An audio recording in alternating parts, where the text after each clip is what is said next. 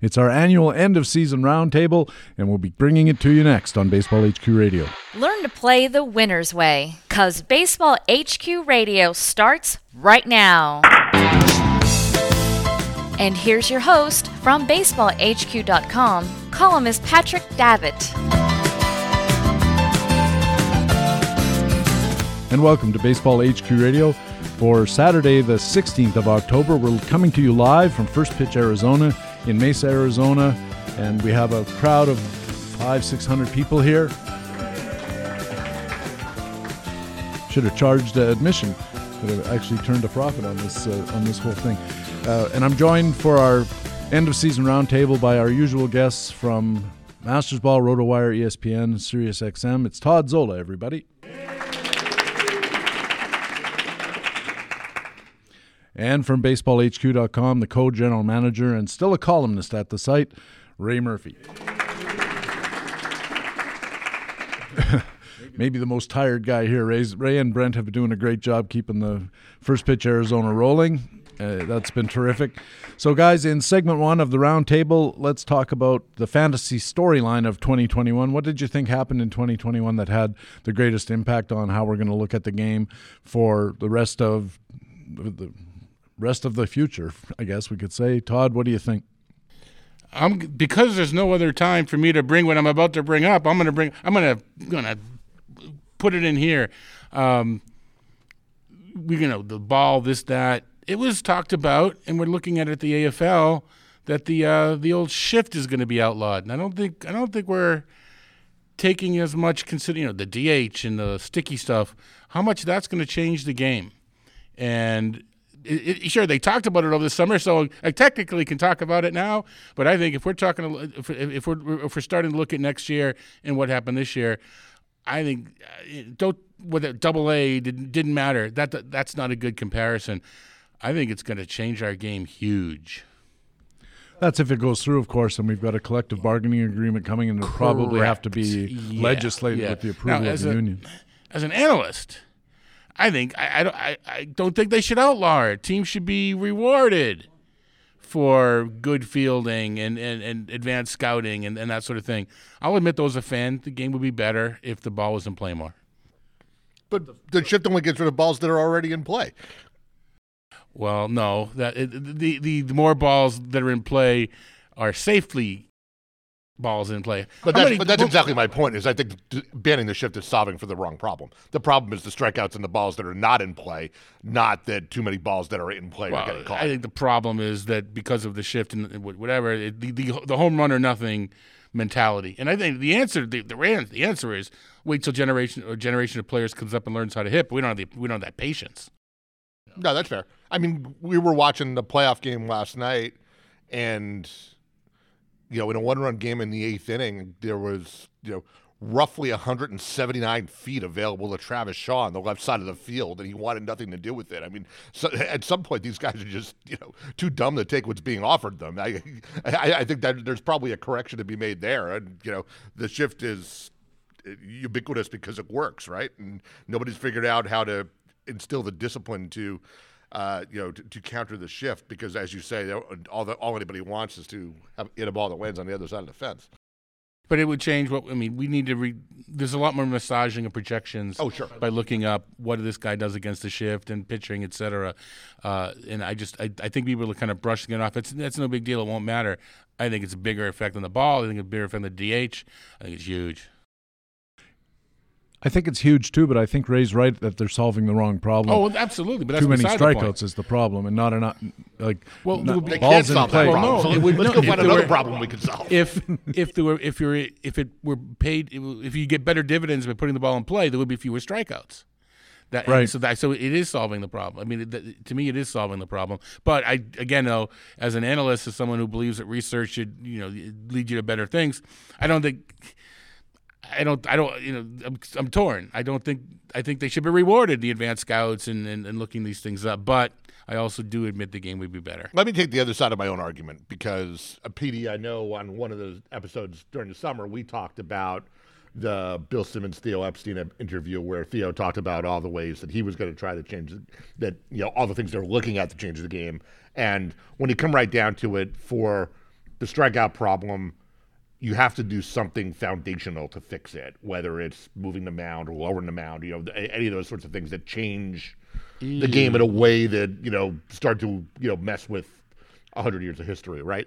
So, in that sense, as much as I think it's solving for the wrong problem to ban the shift, sure, try it. That's not a generational change that you know throws the you know the entire history of the game out the window. Go ahead and try it, like Todd says. See if that incentivizes people enough to put the ball in play, stop striking out like mad fools, and see if you know we can take a couple of ticks off the strikeout rate without you know literally changing the design of the field. Sure, fine, try it.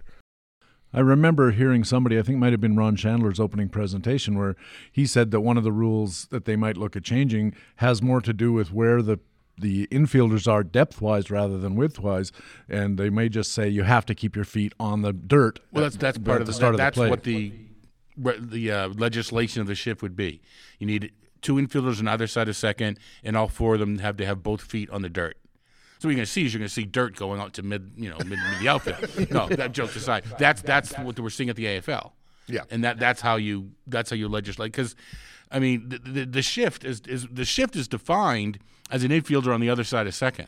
So, I mean, in, which is kind of why does the shift work? It's it's defensive positioning. So the, the shift is. I mean, you have to define it somewhere. You know, we got to objectively, uh, and that's how it's defined when one of the infielders is on the other side of the bag. But and that's the getting to your point about the ramifications. And PD, we're really down in a rabbit hole. T- five seconds into the show here, but yeah, that's what we do. Um, get, getting into ramifications is not just about going to, into the projections and figuring out who benefits from that on the hitting side and who um, you know, adjusting for left-handed hitters versus right-handed hitters and where the benefits go. There's also the defensive element of it because so many teams have now adopted, you know, I don't need a shortstop who can really play shortstop because he's so often actually playing where, you know, a 1912 shortstop would have played that it's going to have impact on where you can hide and or deploy fielders and who gets playing time and how you build rosters and on and on and on and Look on. at Brandon Lowe. Yeah. You know, the Tampa. We just. I mean, we both watched the Red Sox play Tampa. I mean, it, it was a short right field over. I mean, the, he didn't have to move more than two feet either way. Whoever was his advanced scout deserves a raise because the guy. I mean, the the ball found him. He was just in the right place at the right time. He's not that great a defender, but well, let's get away from. Could he hit in the playoffs? That's not whatever. But yeah, no, and and that might you know that might solve another problem. You're going to get more athletic defenders up the middle. Maybe Steele's come back up. So you know there. Eh, There's a dynamic effect here. and and the testing they did in you know trying one rule and not the other in the various minor leagues this year, now continuing some with some of that stuff out in the AFL. That's all interesting, and they're trying to do like the controlled laboratory thing. But you're right. I mean, it's you, you, this is kind of you know you're not too far down this down this path before you start getting unanticipated Jurassic Park effects. You know, for all the controlled laboratory experiments you want to do, how it goes in the major leagues for a full season with any combination of these rules in play, you're going to have to sit back and just watch where the you know butterfly goes or whatever it was Jeff Goldblum said. And the the uh, idea that the unintended consequences are going to be beneficial seems uh, absurdly optimistic because usually the unintended consequences end up making things worse because you're not, as we said, you're not solving for the right problem in the first place, and you haven't thought all the way through what happens in the second place. Uh, getting back to can you beat just beat the shift by playing better? Joey Gallo in the in the playoffs dropped a couple of bunts down. uh, Well, not bunts. He just kind of poked the ball in the general direction of third and sauntered up to first base. He could have somersaulted all the way there because there was nobody around. And my wife was watching the game and she says, "Why don't they all do that?" That's a good question, right? If you want to stop them from shifting, make it make them pay for it. Although it might be the case that a, uh, a from the defensive point of view, the other team might go. I can live with Joey Gallo on first. What I can't live with is him smoking Well, it over the fence. That's one of the fallacies of uh, well, if he bunts a couple times, they'll stop shifting. No, they they'll shift more because that's what they want him to do. Right, yeah, So, that's exactly so right. that yeah. Unintended consequences. Ray, what was your uh, story of the year? Yeah, mine wasn't as forward looking as Todd's. It was more retrospective. And to me, this was and probably will, in my mind, at least be remembered for a very long time as the year of Shohei Otani.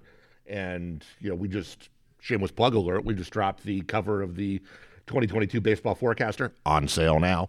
Uh, with The cover or the whole thing? The, the whole well, actually, it exists in the form of about a cover and nothing else right now. But I will address that between now and Thanksgiving.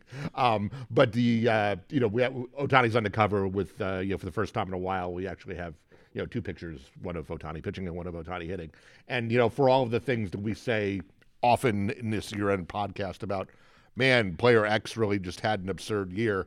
I mean, this wasn't just absurd. It was literally unprecedented. There was, you know, so much writing over the summer about how it started with, well, no one's done this since the days of Babe Ruth. And then people looked more closely and were like, well, you know, technically Babe Ruth never actually did this at the same time.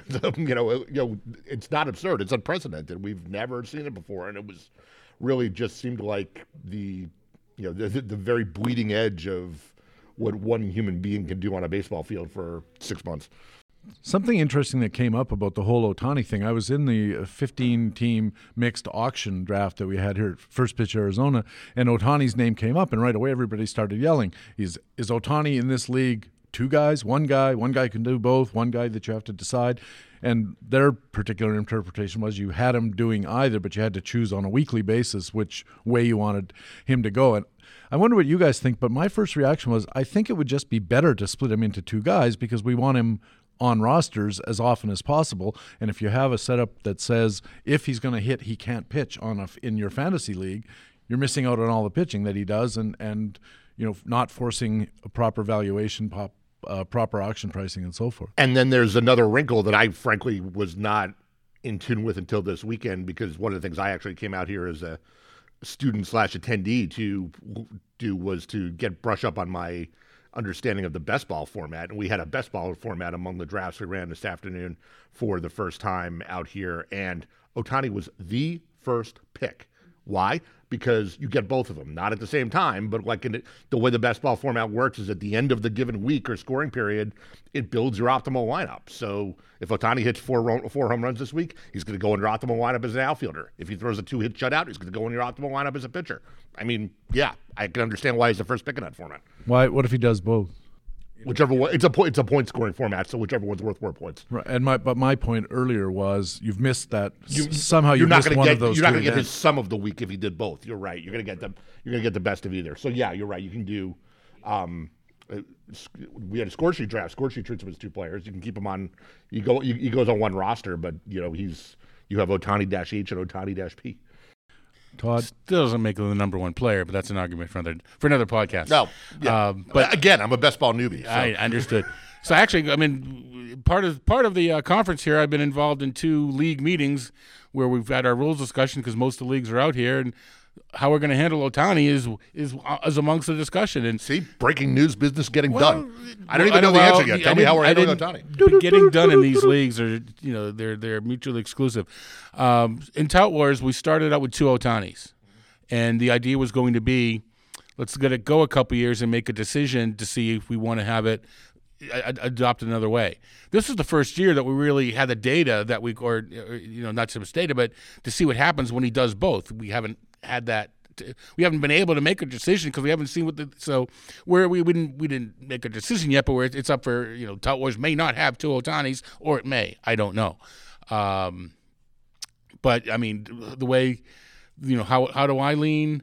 Um, I know there's there's a third way which I know I don't want. I'm, I'm kind of agnostic. Just tell me which way it is, and and I'll adapt if I'm a player or, or commissioner. I do kind of like two Otanis because it helps another argument that I'll make about Otani in that I think in a finish way there are two Otanis. I think there is a, a, pitcher and there is a hitter, and that the pitcher belongs, getting pitcher stats and the hitter with hitting stats. So the way that Yahoo, uh, Yahoo, I'm sorry, Yahoo LABR does it, uh, Yahoo actually does it the way I just described, which is why it was on my mind.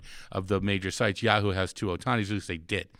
LABR it's what uh, you kind of just described, what NFBC does, one or the other, but not both and um, that's what we have it in in a league we call the XFL. Uh, there's been a vote for a couple years. The what the, the, someone the, the league is trying. We've been voting on. He takes up one lineup spot, but actually gets both pitching and hitting stats. That's the third that, and I'm not, and I'm against that because that I do believe that there's a hitting Otani and a pitching Otani, and that the one put on the pitching side of the roster should not get hitting stats. I don't want to get into but Bumgarner and Greinke that it, it's you know whatever. But one of the arguments, and I wanted to, kind of a question was made in the favor of doing this was, uh, and sure, I mean, I, if Trace gets mad at me, so be it. Trace Wood was the one who presented this data he comes he's been here before um, and, and showed us how the attendance numbers home and away when Otani pitches went through the roof. And money more money for the team more money for the you know so his his, his suggestion was going to be they're going to be more two-way players. So we're not talking about Shohei Ohtani here. We're talking about making a rule for the future when this next wave of two-way players comes in over the next five or ten years. You guys think that there's going to be a, a you think there's going to be a wave in ten years? that it'll be twelve Otanis or zero Otanis, which is more likely? Be zero. zero. Yeah. And I'm not. This isn't a. This isn't a knock against my friend Trace Wood at all. Um, I mean, it's a very intelligent argument. I, I, I think. And to, to that end, I think the corollary to that that resonates with me is he's one player to the Angels. He's doing both things out of one roster spot. Some nights he's doing both things out of one lineup spot. That's the argument for he's not getting paid. Yeah, he's not getting both, paid yeah. as, a, as a hitter, and he's not getting paid as a pitcher. He's drawing one salary, right? I would say wait and see on that. That's yeah. true. But, uh, yeah, but, but, yeah, I don't see 12 Otanis in five or 10 years' time.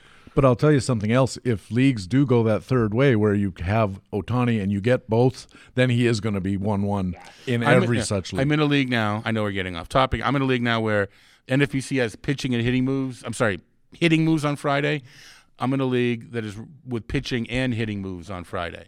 That's enough. Yeah. And I love. I am in that league, and I love it in that league. Yeah, yeah, because so. you can get you'll get it started. It only costs you three or four days. Yeah, and then you can plug them back in the lineup for whatever party yeah, is not there. Yeah. So uh, yeah, it's it's not. It isn't. Yeah, it, Daly's obvious. I mean, Daly's the first, second, and third best player. But um, yeah, but this is as close to Daly as I'm willing to play. We really should just rename this show Baseball HQ Tangents. well, it, it's my turn for my fantasy storyline, and I'm going to raise the sticky stuff, which you mentioned oh. earlier. I thought it was a really important story because it caused such an inflection point in the year. Gerrit Cole was really affected. He went from being arguably the best pitcher in baseball, and he struggled mightily uh, down the stretch all through the second half. And it started me thinking. Well, Todd's grabbing his hand. I'll let you finish. uh, and I, I not so much interested in the sticky stuff per se because I think they're going to adapt to it. What I was really bothered by is that they did it in the middle of the season. They should have, if they're going to do that, they knew it. They've known about it for years. They should have said before the season started or after the season ended the change is going to come at that time. But to do it in the end of June or whenever it was really put the cat amongst the pigeons. And from a fantasy point of view, all of a sudden, if you invested a first round pick in Gerrit Cole, you're kind of choked. You know, I, I know he's been using this stuff, and that's part of my thought process that he has these incredible spin rates. And all of a sudden, somebody comes along and says, You're not allowed to do that anymore. It would be like telling a, a good switch hitter, no, no switch hitting. You got to bat left-handed. Cedric Mullins, you can't switch it anymore. yeah, it could work. But devil's advocate, if they had done this at the start of the 2022 season, sure, we would have had the entire winter to comb through spin rate data and figure out who might have been affected, right? Or does mm-hmm. who's going to be affected more than others? Does that mean we would have gotten it right? I'm not so sure it does. I mean, yeah, I, I, I, I, think I, I have not di- taken a dive into this yet, but I don't think there's an easy correlation to draw between the guys who had the highest spin rates were the ones who got affected the most. I think it's more. I, I think the impact on guys. There definitely are guys like Cole, and I'll let Todd. I'll leave to Todd to debate whether or not the spin rate was the actual problem with Cole as opposed to the pulled hamstring or whatever else. Mm. But I'm not sure. Even with a winter to look at it in advance, we would have done better than a scattershot knowledge of who was going to be impacted and who wasn't. Do you know who we have to blame for the midseason? Ron Shandler. No, he's the, the person is here.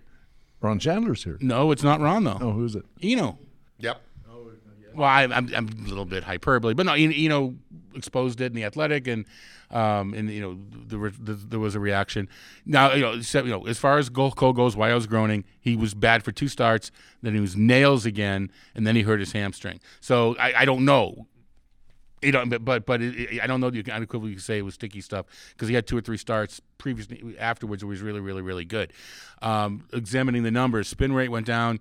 Um, but you know, you thought when when certain things happen, you think that you know this should happen, that should happen. Um, K's went down, but you would think homers would go up, but they didn't. So I mean, some of the things that you would expect to have happened didn't. Small sample weather. There's other reasons for these things to But and to that's occur. and that kind of gets into my whole point Right. about this, which is Right. You know Todd and I have, we have this lament seemingly every year on this year end pod, which is the prognostication nightmare aspect of this, and like we're every I, I, we're building this house of cards to begin with of projections we know are going to be wrong, and now they you know every year eh, multiple times during the year you know we've had what four straight years of different balls. Now we've got sticky stuff not on balls, and come spring we may have the Olympic ball or some approved kind of sticky, not super sticky stuff. I, I, I try not to swear on this co- podcast, but come the F on. So they check the hat, the belt, and the glove. What if they're putting it somewhere else? yeah, and, and they tell them in It's like advance. Gaylord Perry had it in his back pocket. Yeah, I, I keep waiting for them to start checking armpits. Yeah. you So know, I mean, the, the obvious solution is to come up with a tacky ball. yeah, a tacky ball But, or yeah. some Well, approved approved- twenty percent tacky substance. Right, and I'm, can you imagine? I'm you know more you know joking than anything else. It, between each inning, the pitcher has to go to the umpire, who applies a, a little dab on their Right, finger. and it can stretch two inches, but not three or whatever. yeah, or not two and one sixteenth, and then we all get uh, tied up. As I said, I didn't think the story was too, totally meaningful because of the impact. It was the willingness of Major League Baseball to address a public relations issue right in the middle of the season, and it must have had some effect on some guys, and and we don't know what it was. To your guy's point, but it created uncertainty, and when and there's enough uncertainty in fantasy baseball as it is, you know, we're we're kind of That's shooting my at, central at complaint is they just keep Yeah. it's hard enough already and they keep making it harder. But you know, and then there's there's data out, you know, in the last couple of weeks or in the postseason that like the, for all the spin rate we lost back in you know mid June when they did this, something like you know forty percent, fifty percent of it has you know, Mysteriously- mysteriously come back. So. You know, to your point, is it that you know some some people have figured out how how to hide stuff, or the umpire searches have gotten complacent, or you know quietly they did approve some uh, substance or change the ball midseason because we know they've done that before. So I, I would just prefer transparency. At least they told us they banned this stuff. I guess in, in some weird world that's progress because they would have just not told us three years ago, and balls would have been flying out of parks. Everyone's spin rate would have been down, and Eno would have been looking at the data saying, "What's going on here?" Let's move on. Uh, fantasy Cy Young this year. Uh, Ray, do you want to start us off? Who do you think was fantasy baseball's best pitcher? Mine was Carlos Rodon for an ADP of I looked this morning 578, returning uh, $25 in value, and clearly, you know, in late in the season, the postseason, you know, he wore down and uh, you know carrying the workload was a little more than uh, during the regular season left him without what they needed for him for October, but the random healthy year from Carlos Rodon and not just the health, but the uh, you know the sudden development of control and all the stuff that was elusive even the last time he was healthy.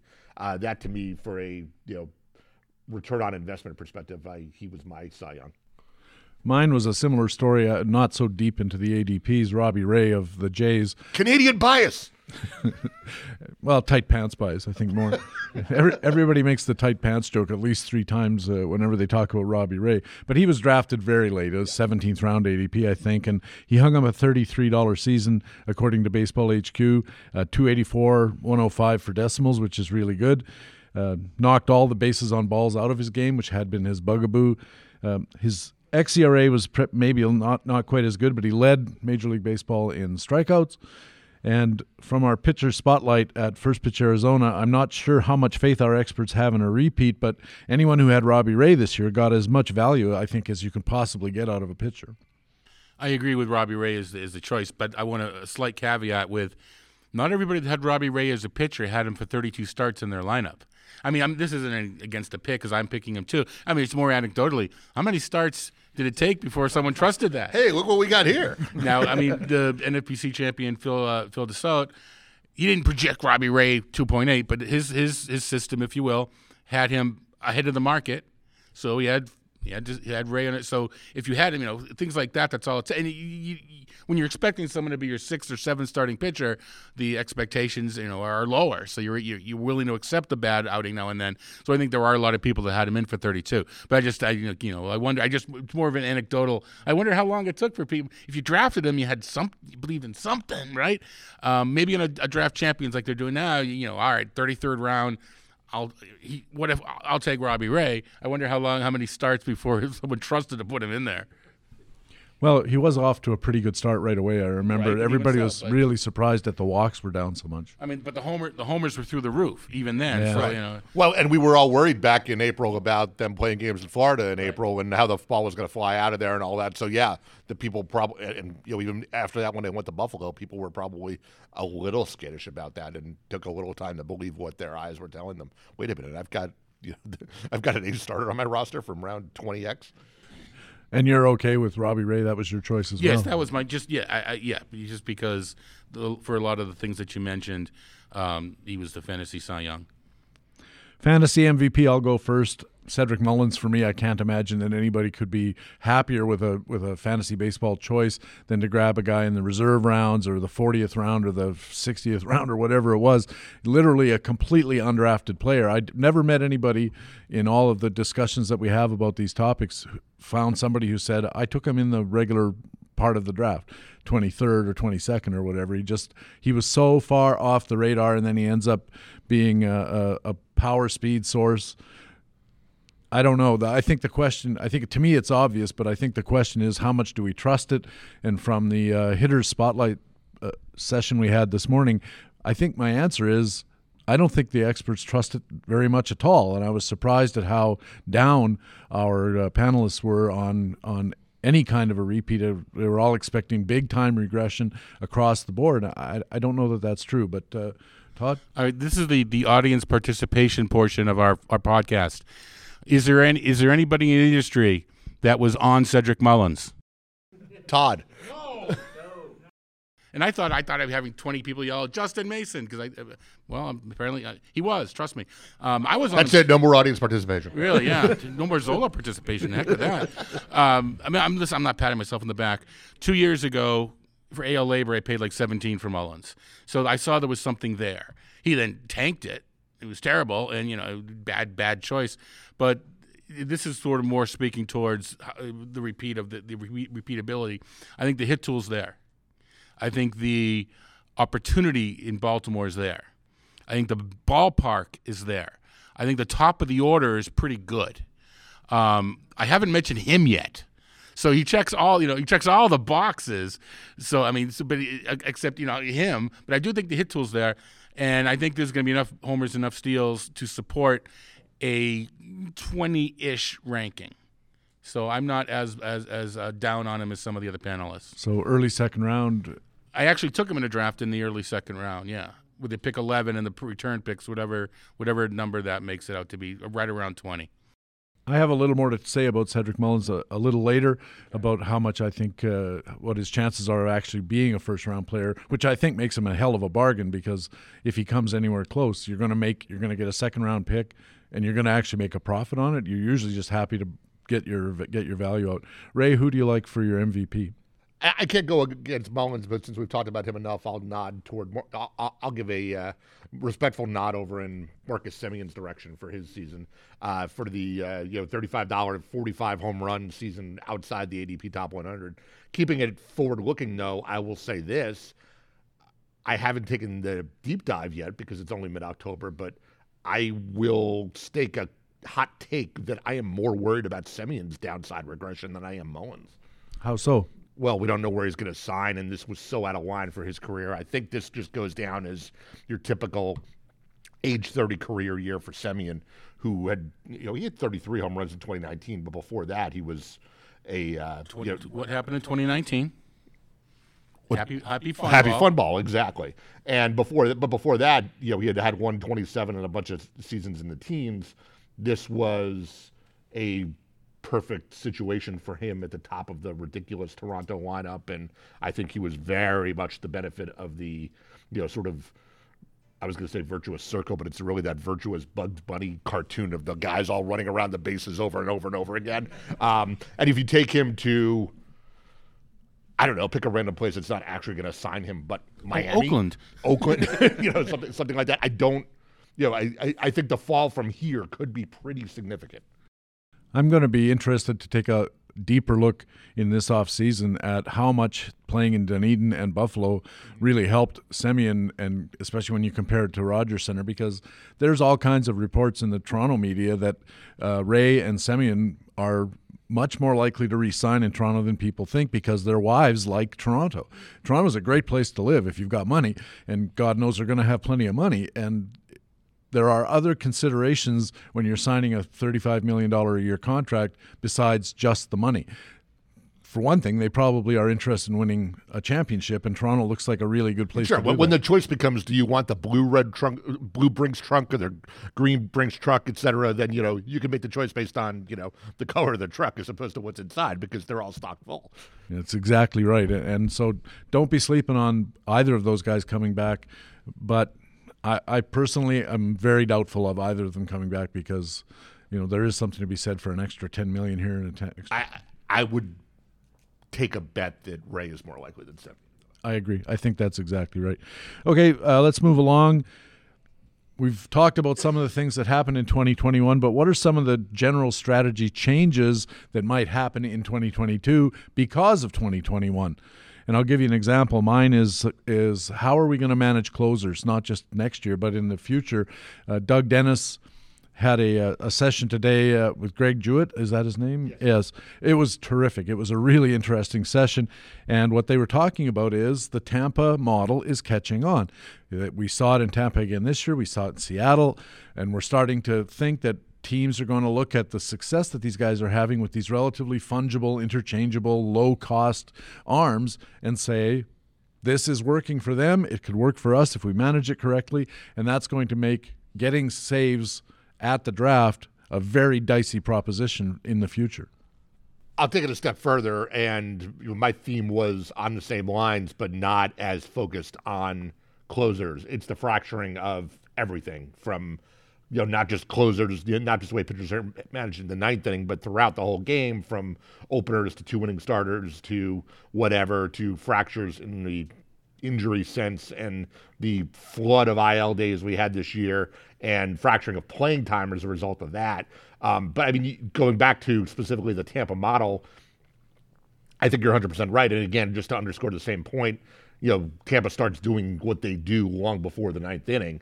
And but you can look at the playoffs right now, and sure, Tampa's out, but the you can go look at the way the Dodgers started Knebel in the division series as an opener, and the way that when now that McCullers is out for the Astros, they're basically running three inning starters all over the place. And any any playoff game the Red Sox have had that doesn't have Eovaldi starting has been a three inning. You know, they basically do. All those people are basically doing what Tampa does. And sure, it's easier with off days to do that in the postseason than regular season. We've seen the Astros doing that going back to the year they won. Was that 17? So you know that's not anything new in October. But yeah, it's you know this is not a spark. This is you know it's not a raging inferno yet, but it's going in that way. You know the fire is spreading. Real quick, uh, uh, sort of to com- combine both of those comments, I have a third. It's on. It has to do with pitching, with strategy. I'm not going to change rules for the saves. I'm going to change how I draft. I, you know, I think that we, I think we need to reconsider the wins as a category to counter what's going on with the way pitching is. Uh, so it's kind of contradictory. When I want to change rules, when I don't want to change rules, when I would adapt my strategy, when I want to adapt the rules. Uh, that just it just happens to be me.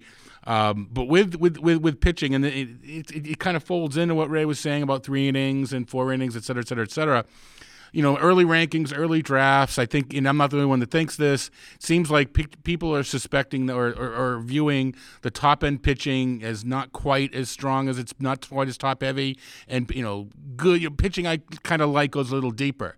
So intuitively, that means that maybe we're off of this. I have to draft two aces, or I have to draft pitching early. Realizing that um, there's more to life than the NF. Well, not more to life. There's more people that f- play fantasy than the NFBC. That's its own environment, and they're never going to listen to me anyway. But I, I wonder if everybody but the NFBC is going to start aren't going to be so gung ho about pitching early.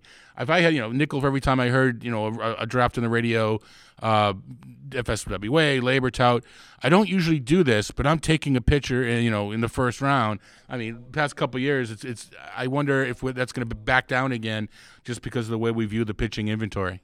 Well, and then to, to, to tie your point to PDs, I have not looked at the NFBC draft boards from this afternoon yet, but if there's more room at the top of the draft being created by two starters not going, our closers running back up there is like you we're seeing like Josh Hader in like the third round and uh, you know Hendriks and Chapman and there aren't 15 closers we trust enough right now to draft them that early, right. but the ones that we do are going to go that much earlier. Am I right? Yep. Yeah. Yep. And I and I I'm my own thought process after having a terrible year, despite reading Doug Dennis and Greg Jewett religiously, uh, having a terrible year in managing saves both in terms of drafting the wrong ones last winter and then having trouble fixing that on the waiver wire this year is that I am more willing than than ever before to go do just that and lock up at least one closer spot early, and then if I've got to speculate later, do that. But I would like to rid myself of the hand wringing that comes with, you know, chasing Hector Neris, Greg Holland, and the like in like rounds nine through twelve because I got all of those wrong last year, and I don't think that was just my fault. Well, I, mean, I, I, think those are impossible problems to solve. If you had done what I'd done and draft a good closer early, just pick up Trevor Rosenthal, you'd be oh, all sure. set. That's great. Yeah. Does this make that noise if I bank but my forehead? yeah.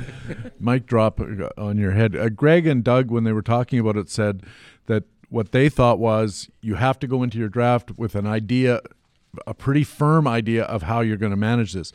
Are you going to commit to, to uh, Liam Hendriks in the third? Are you going to commit to not a Liam Hendriks in the third and commit to I'm going to pick up 30 saves during the year with FAAB because one of the things that we know about this model is that it's going to create a lot of guys who get four saves each. And you you can pick up 40 saves if you just get 10 of them working the waiver wire over the course of the year. But their point was you need to decide that ahead of time and you need to commit to it. And because it's going to affect and, and that's how your kind of not how I've thought about saves for a long time. And you know certainly I'm dialed into the saves market and I would know at any point in the draft you know, sort of who my favorite guy is in the tiers, et cetera, who I was targeting. But in terms of where I was going to get the closer, I'm often not very atten- intentional about it. I would use saves in a straight draft as sort of like an off ramp. If it's round five or 10 or 12, and I get to the spot where, all right, now I'm kind of stuck. You know, I've got the bats I want, or I've got my couple of starters, and there's nothing really screaming at me here. Okay, let's go over to column D and get the closer, you know, and sort of be willing to do it as, you know, the draft dictated to me. That I think to the point that you're making, that Greg, Greg and Doug were making earlier, is no longer a valid approach. Any other strategy changes besides uh, closers that are emanating from this year and going to have impacts on draft and gameplay in 2022? I'll answer the question again. Ask this question again when we know what the rules are going to be. Yeah, that was, was going to be my answer too. Is like, I, I, my shopping list right now is you know not yet full, but there are many many questions to be answered between now and March, or God forbid, April and May. So. I think we can. I mean, the two categories, saves and steals. I mean, I think uh, we'll maybe actually maybe in this maybe it won't come up very much in what we'll be talking about going forward. But all right, I mean, I, I, I need the way to get steals is to get a, a, good top first round player that gives me both power and speed. You know, like Fernando Tatis, he's safe, right? Mookie Betts, he's safe. Ronald Acuna, he's safe.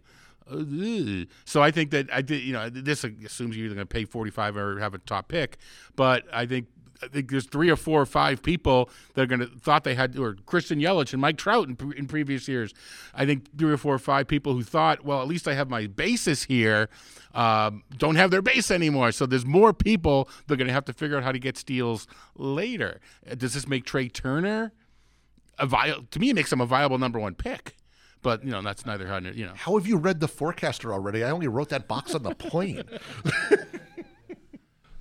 There's another aspect to it as well, though, and that is we all we are mostly always talking about draft formats, but in auction formats, all of this forty dollars for Ronald Acuna now looks like a bad idea.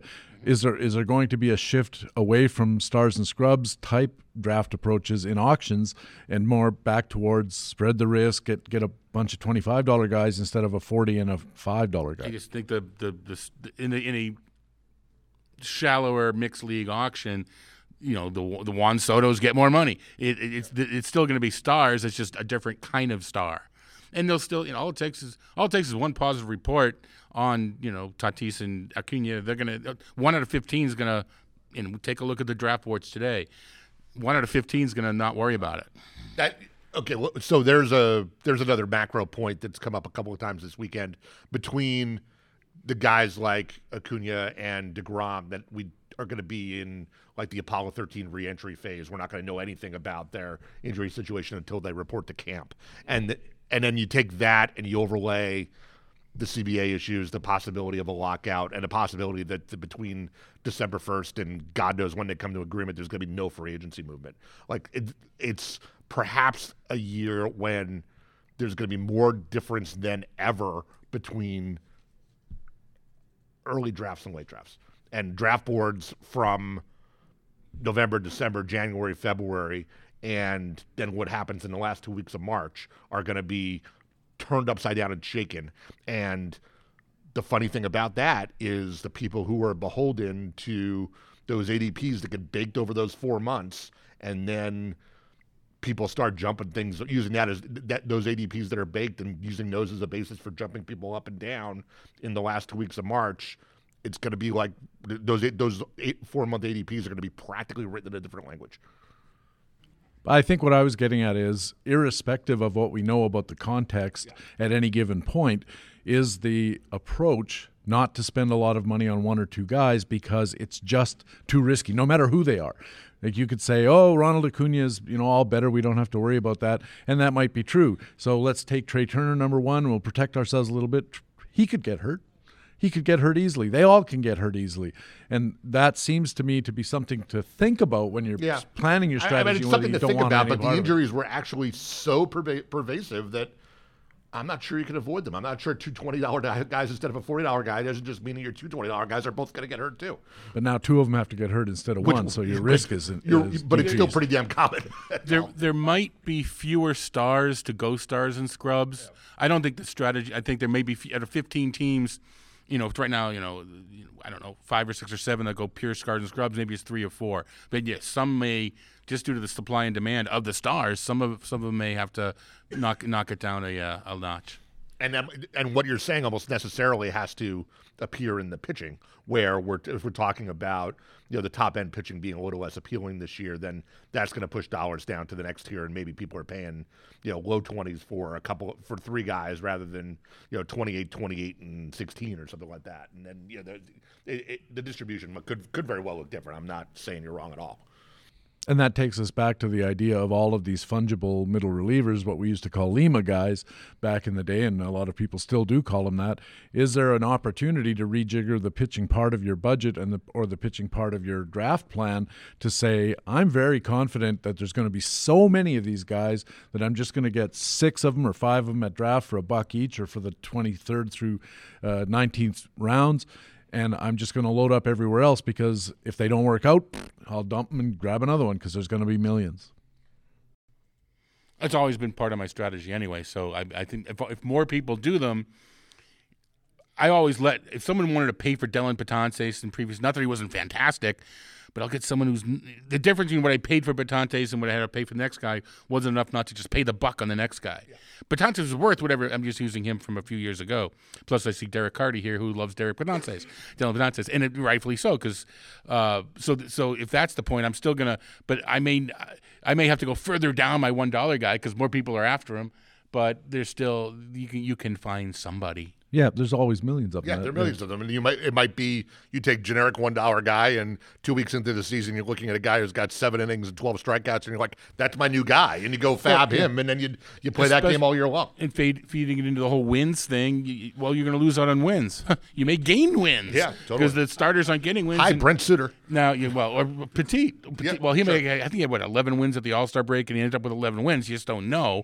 But, uh, But 11 wins is 11 there's less, wins, There's less so. of a downside. And there are at least teams, you know, just like we know there are teams that are going to have the set closer and not. There are teams that we know are going to be running openers multiple times a week. And once you figure out who those middle relievers are, it's not actually that hard to figure out who the 11 win guy might be. Eh, eh, win- target might be. Wins are predictable. They're just there's just more variance around that projection, or less likely to get it right. But they're predictable. There's reasons to predict them, but just We know exactly how many there will be in the pitcher pool. All right, we, we have about 15 minutes left. We had a whole bunch of boons and banes and players to do, and I don't think we're going to get to them all. But so let's just go through the, the positions really quickly, and you could pick either a boon or a bane, but not both. That was we'll close up some time that way. Uh, let's start with catchers. Uh, Todd, who do you have for a boon or a bane in the catching pool?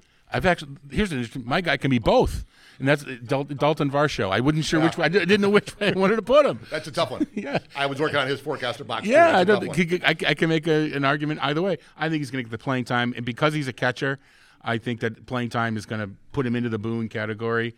He has to be really bad in order not to make uh, profit back as a catcher. And it looked to me like Arizona wants to have him some playing time. I, you know, selected samples. Slash lines aren't the best. 290, 349, 530, five steals after the break. So he earned a shot next year to get regular playing time, if not a catcher in the outfield. Those who have been here this weekend have heard the.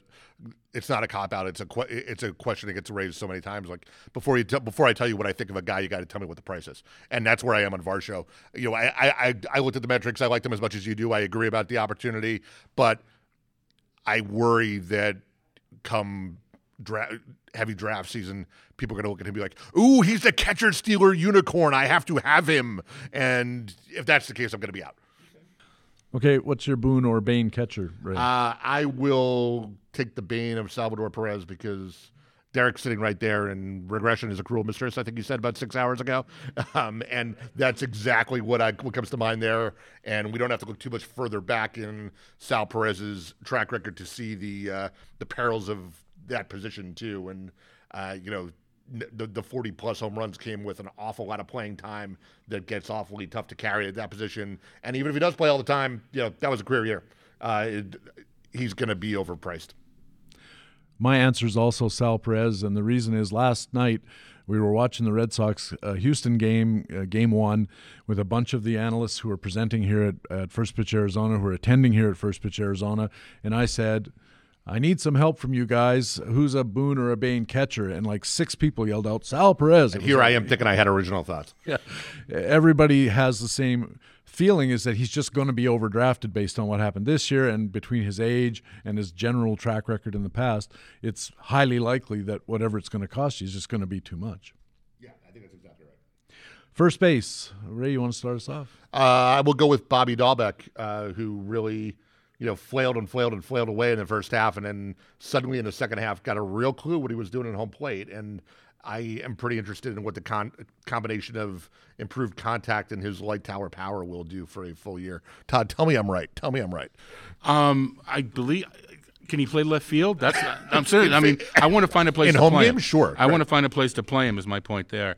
Um, there, there's there's some talk about. I mean, cases that we've seen. It's not. He's not far away. Triston Casas is, is not far away.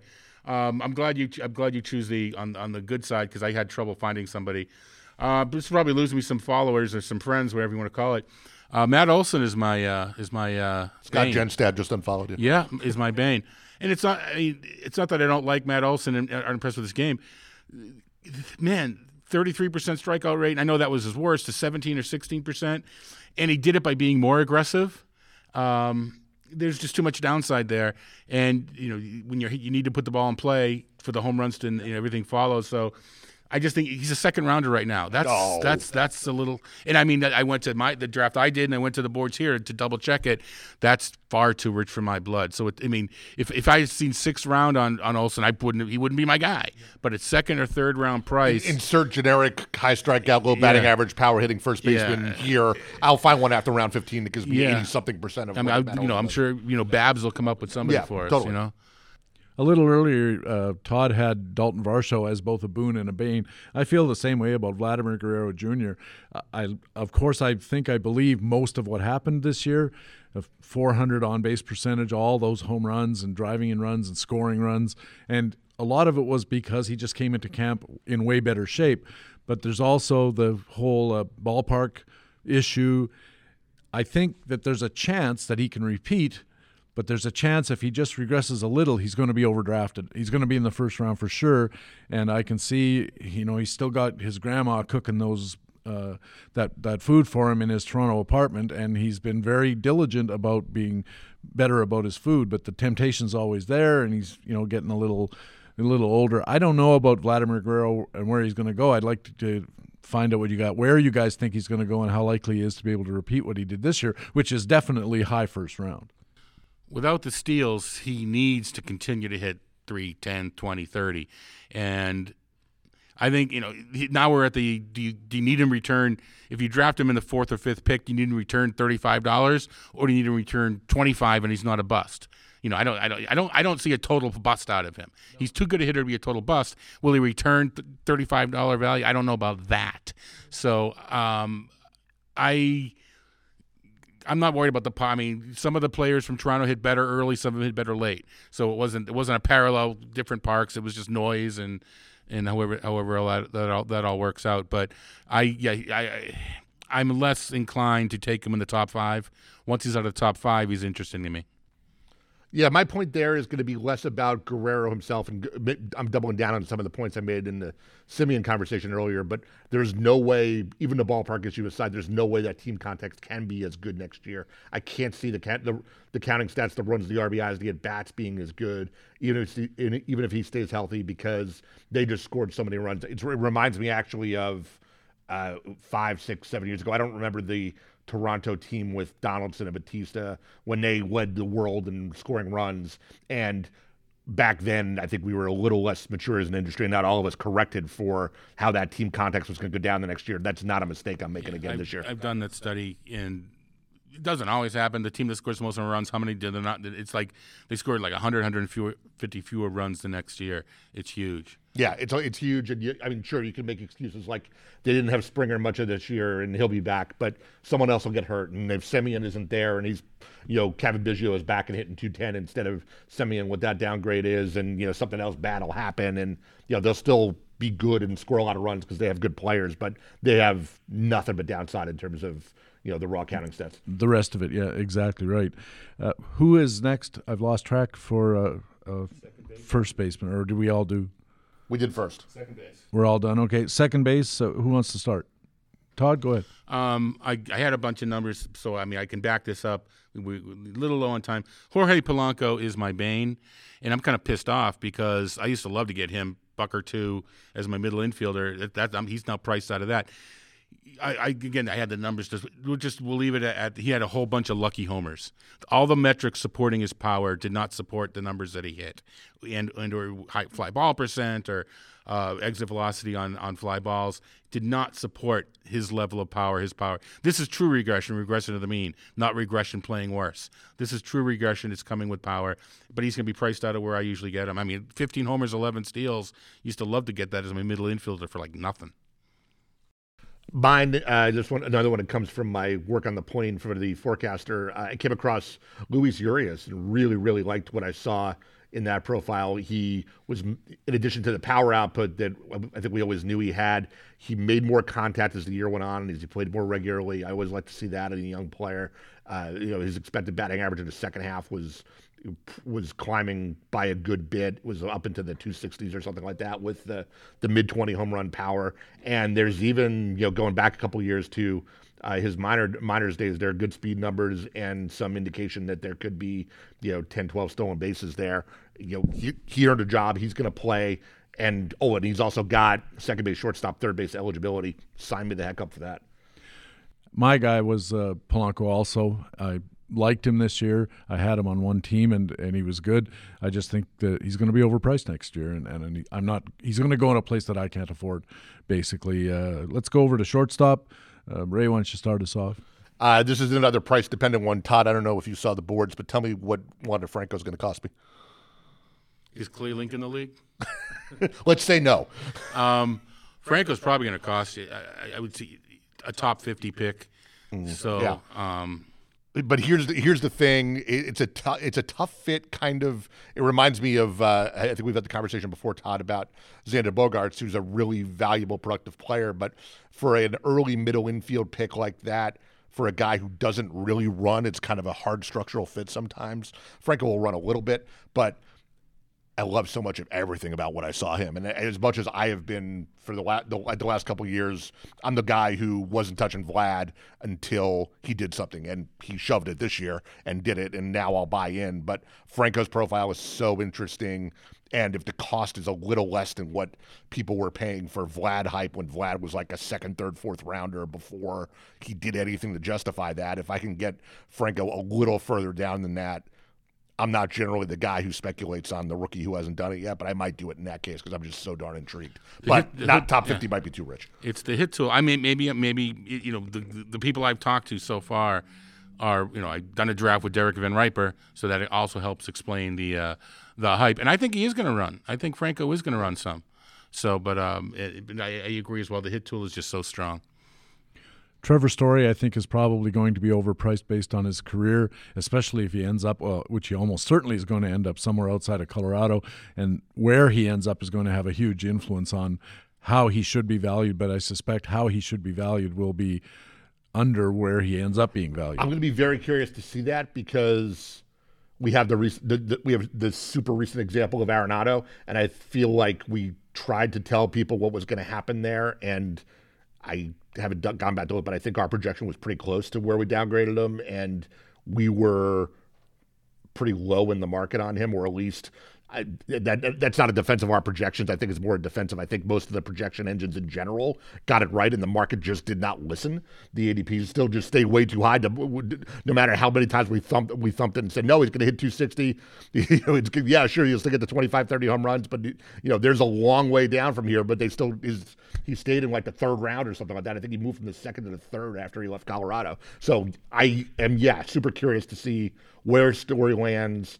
And after the projection engines again come up with a sound comment on where he goes from here, especially coming off a kind of a down year in Colorado that was propped up by a lot of stolen bases, what's the market going to do? I history says that the market will not discount him enough.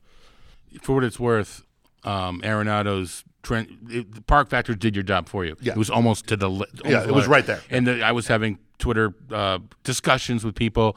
CJ Cron's slash line is going to be better than Arenado. He's not going to play as much, and that's the way it turned. Actually, CJ Cron was better. He had better on base. Yep. Third Uh, base. real- I mean, oh, we're you get on to go, time. yeah. Uh, give me all the Gavin Lux. Yeah. Give me. I, I tweeted that out in the middle of September. Give me all the Gavin Lux. Um, there's not a lot that we can use for uh, short-term analysis that we trust at this point, as we call them sticky. Uh, I, I believe if you're hitting the ball really hard and you're not getting the results, you will soon get the results. It. Gavin Lux is just crushing the ball in September, and he's not playing the playoffs all the time right now. But I think by next year they'll find a place. He's second base, shortstop eligible. Uh, I just had to decide which of these positions I wanted to use him at. So give me Gavin Lux. And speaking of those guys at the uh, Red Sox game last night that we were watching, and I was asking all the experts, who do you like, who don't you like? A lot of them like Ty France. I just want to throw that out there. That a lot of them believed in what he was doing this year and thought that he could actually have some enough growth to make him a, a decent, worthwhile pick. Uh, moving on to the outfield, uh, who do you like? We do third base, or are we skipping third base? Did we not do third base? I have him written down as first, third, second, short. That's how I always write it down. Uh, sorry. At, in third base, I'll go first. I, I like Anthony Rendon as a bounce back candidate. I, I think that guys like that who have fairly serious injuries are often, and I have no research proof of this, but are often underpriced coming back. And uh, I don't know, I'm not a doctor and I don't know very much about the state of that injury, but everything I've read says they expect him to be pretty much back to normal by the time the season rolls around. And if so, Anthony Rendon's a really good fantasy player. You know, he's a he's had a I think 125 RBI or somewhere around there, a league leading run uh, run batted in total. He's he's been a really good power guy. He hits for average. I like Anthony Rendon a lot, and if he's discounted even a round or two, I think that's somebody I'd be very curious about. I agree. I think that's a good one. It's a bit of a maybe a bit of a trust walk until he actually shows up into spring training, but you might make a really nice profit there.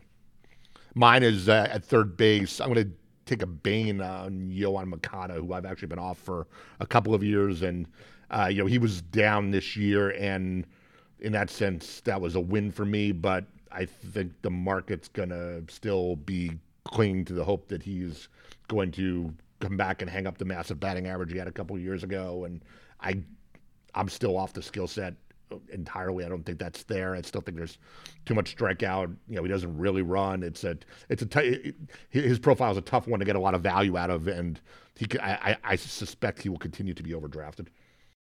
Uh, Brian Hayes on the good side, um, runs a little bit. Love the hit tool and I think it's a cyst in his wrist. I think I think they're looking at again. I'm a component exit velocity guy.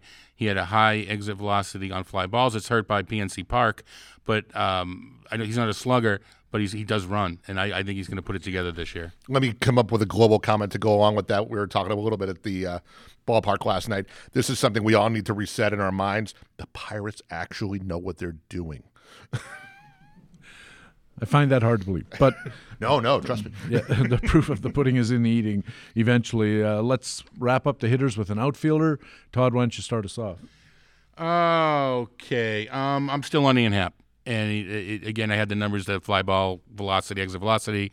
Uh, was was doing really poorly, got hurt, started to do better, got hurt, uh, turned it on towards the end. I think there's going to be a huge discount. I'm willing to take that discount on Ian Happ. Uh, my boon is Jesse Winker. Really nice first half. Got hurt. C- came back when he came back. Well, same stuff wasn't there, but I see an upside of first half times two, which would be 40 home runs. I was going to say Cedric Mullins because I promised I'd talk about Cedric Mullins some more. I just I think I believe in what he did this year more than a lot of people do. Um, First round, probably not, but second round seems okay to me. And if he was just to happen in a league to fall to the third round, I think that was the bargain of the century. But I, I'll say for my outfielder, the guy that I actually really like also is Bryan Reynolds. He's one of those guys, speaking of Pittsburgh, that just seems to be a really good player that nobody hears anything about because the Pirates are never on TV. They're never on national games. They don't get any attention at all. And this guy's really good. And Dave Potts says Bryan Reynolds is his favorite player. And Dave Potts is really smart about this stuff.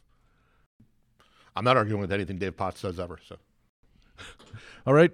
Last uh, couple of things. How about a starting pitcher? Uh, Ray, you want to start us off? Uh, Sandy Alcantara for me. We're talking about the maybe a little bit of softness up at the top of the starting pitcher pool. Uh, he will be my SP one anywhere I can get him. Todd, if the market mirrors what the conversation with Jesus Luzardo was at the earlier in this conference, which was very negative, I'm willing to take the chance that he's been hurt more than degrading of stuff. At the price, love the park. Um, I'm willing to t- in the streaming range. Give me Luzardo, and I'll, t- I'll if I have to drop him, I'll drop him and call you know take the L. Uh, going back to my things we need to reset ourselves about at the team level, the Marlins kind of know how to handle pitchers. So yeah, let's see yeah, if they, let's see if they can put him back together. There is that too. I was looking at Tanner Houck, and I'm, I've been really impressed by him of late, especially in the very later part of the season. But I think I'm going to change, and I'm going to go with Tarik Skubal, who was one of the guys that got covered on this morning's uh, pitcher spotlight segment, and uh, everybody seemed to like Tarik Skubal, especially if you think he goes, you know, six, eight bucks or whatever the equivalent is in ADP. There's a lot of upside that the experts liked, and I think those kind of guys they mentioned that there's been incremental increases rather than big, huge jumps, and that those are, seem a little more likely to be able to continue if you're just moving a, a, step at a time rather than leaping up and then tripping and then that kind of thing. I, I agree with everything about Skubal's profile. That's super interesting. My concern now is that I think every industry tout at this conference agreed about Skubal. Therefore, they're all going to write about Skubal, and his ADP is going to rise way past that six to eight dollar range you were talking about. And do you have a reliever that you like uh, or not like? Somebody uh, from the HQ forums was on this a couple of weeks ago, but pointed out uh, Corey Knebel's hot September, which of course has led to him pitching some very important in- innings for the Dodgers in the playoffs, uh, the working as the opener, etc. But he's a free agent, and wherever he signs, as whether it's a Plan B closer or uh, just a, another one in a stable of Tampa guys, you know, if he's back and healthy, we forget how good he was. It's been like three or four years now when in Milwaukee he was Hader before Hader. And if he comes back and if he carries that forward another year in a place where they need someone in the ninth inning that they don't have Kenley Jansen, you know, we don't know where he's going to land, but I'm going to be super interested in that. And I'll probably draft him even before I know where he's going to land and just cross my fingers. My relief bane is going to be uh, Jansen in Los Angeles because I've just seen so many cracks in the foundation here and there, and then he kind of comes back and, and looks okay, and then there's another crack in the foundation and little little runs of badness that I worry are going to get longer and maybe more pronounced. I think I'm in the minority on this Kenley Jansen thing, but I don't think I would draft him, especially when the cost, if there's a, an adjustment upwards for solid closers, if there is such a thing, he signs in Los Angeles again, and everybody thinks he's one of those six or seven guys I can really count on in the Liam Hendriks kind of mold. I don't know. I, I think uh, Blake Treinen might be a great guy to be looking at uh, down the road. I'll give you this about Jansen using the cracks in the foundation metaphor. When he comes apart, it's going to come. It's like a building going down. A the building's gonna It's- go down. I don't know if it's going to happen next year or not, but it's not going to be a gradual degradation of skills, and then they begrudgingly have to remove him from the closer role. It's going to be a you know implosion on top of itself. Right, like this when they brought down the Superdome. Yeah, exactly. it's going to look like that. A lot of Thinking dust. a Vegas casino getting you know Yeah, imploded that's to right. build a new one, right? All right, so given the proper way to handle closers in the middle of October is, um, I'll uh, I'm going to just say Joe Barlow. If I'm ta- if I'm taking a chance in an early draft and I'm hoping to get a closer that's going to start the season, uh, he did close for the mid Texas at a different couple of lev- levels. So we haven't heard closer of the future for a long Huston Street type drafting to close, but he it's got a pedigree of closing for Texas. He closed the end of the year. So if I'm if you're looking if I'm not going to draft Hendriks and I, I want a closer, he's who I'm throwing my dart at. But again, who knows? All right, that's our time. We're uh, going to get back and maybe go out and see a game and have some fun here at First Pitch Arizona. Thanks very much to Ray Murphy from BaseballHQ.com and Todd Zola from Mastersball ESPN. SiriusXM and RotoWire. Thanks also to our sound engineer James Gale, who does a tremendous job and gets everything recorded for us and uh, passes it along in fine shape to be produced. Uh, I'm Patrick Davitt. I'm glad that we had this chance to talk with you here from First Pitch Arizona. There probably won't be another Baseball HQ Radio now until the new year, so have fun thinking about fantasy baseball, and we'll come back and talk to you then with another season of Baseball HQ Radio. And thank you to our live studio audience. Nice of you guys to show up. It's a, it's a lot of fun. Thanks very much, and we'll talk to you soon.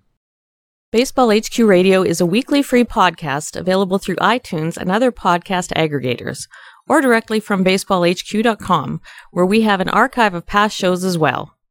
Just look for the HQ Radio microphone logo on the right side of the baseballhq.com homepage. Baseball HQ Radio is a production of the USA Today Sports Media Group. The opinions expressed on Baseball HQ Radio are those of the individual speaking and not necessarily those of the USA Today Sports Media Group. The program is produced and edited by Patrick Davitt.